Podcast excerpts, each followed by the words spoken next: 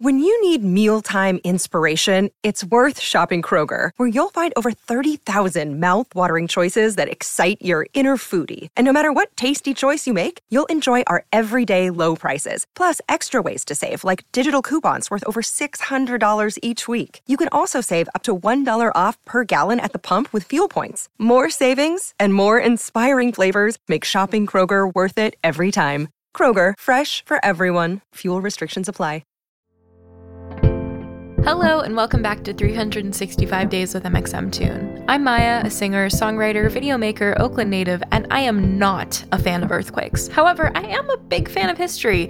I love untold stories, gross facts, hidden secrets, and anything weird, dark, and funky from the past. Each day, I'm going to share a few of my favorite deep cuts with you. So let's take a look at today's stories. It's 365 with mxmtoon. New facts every day, so don't leave too soon. I'm gonna teach you stuff, no, it won't be tough. Gonna go a year till you've had enough. It's 365.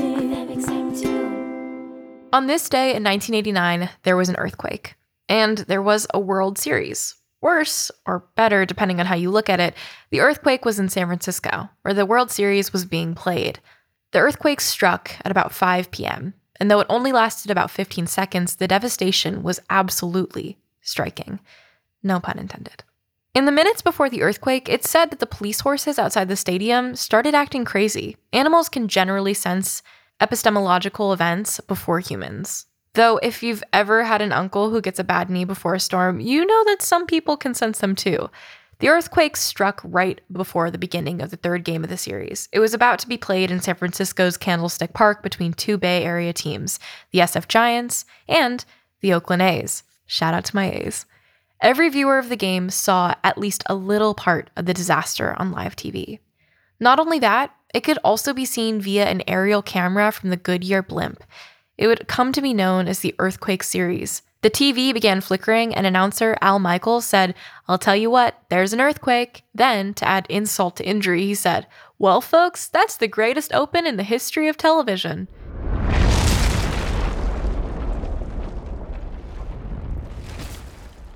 The ground rippled to the point where it felt like the players were stepping in holes. Some of the players got motion sickness. Players in the dugout and the clubhouse ran out in fear of being crushed. Writers were ordered to leave the press box. It turns out a baseball stadium has a lot of dangerous spots in an earthquake. People had to leave their cars in the parking lot because it got so mangled during the earthquake. The city's power went out, and public buses had to transport record numbers of people to get home.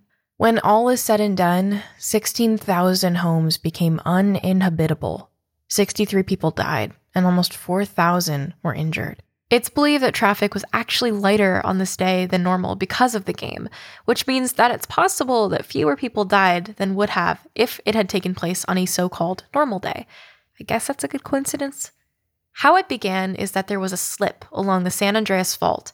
Basically, that's a big fault in the California mountain range that has caused the majority of earthquakes on the West Coast.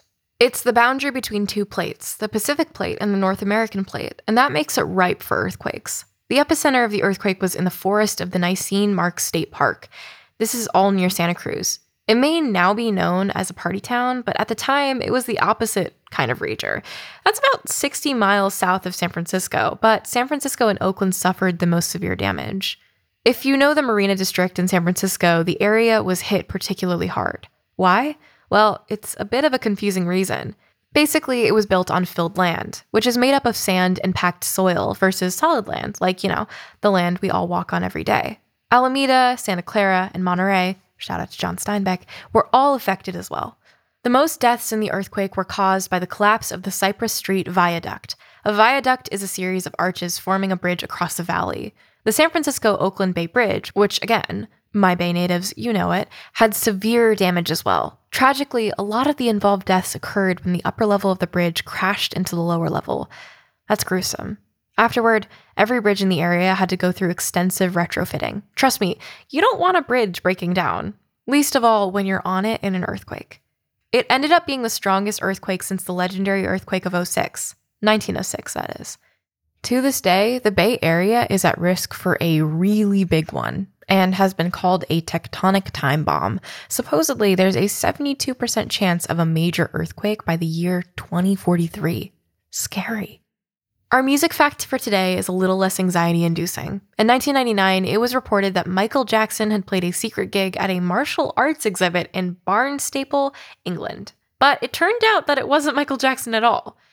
When a white stretch limo appeared, out came Navi, a Londoner who claimed to be the world's number one Jacko impersonator. And for today's final segment, I'm going to be looking into my own photo archives to see what I was up to on an October 17th in my life. On October 17th, 2015, I partook in a scavenger hunt in Oakland. Feels like an appropriate episode to talk about that because I am from Oakland, California, and this episode is about Oakland, California, San Francisco, Bay Area. Um, my whole family took part in it with our family friends, and we all dressed up in various shades of the rainbows. That way, we wouldn't get lost and we could see each other clearly if we got separated. But it was a citywide treasure hunt, and it was really cool. It was really fun. I'd never done that before. If you ever have one in your city, I would highly recommend. I had a good time. You should try it. That's all for today's episode. You can come back tomorrow and um, don't die in an earthquake? Remember to subscribe wherever you listen to podcasts, and you can follow along at 365 Days mxmtoon on all platforms to stay updated as we roll out this podcast. Thank you all so much for listening, and I will talk to you tomorrow. It's 365 with mxmtoon. New facts every day, so don't leave too soon. I'm gonna teach you stuff, no, it won't be tough. Gonna go a year till you've had enough. It's 365.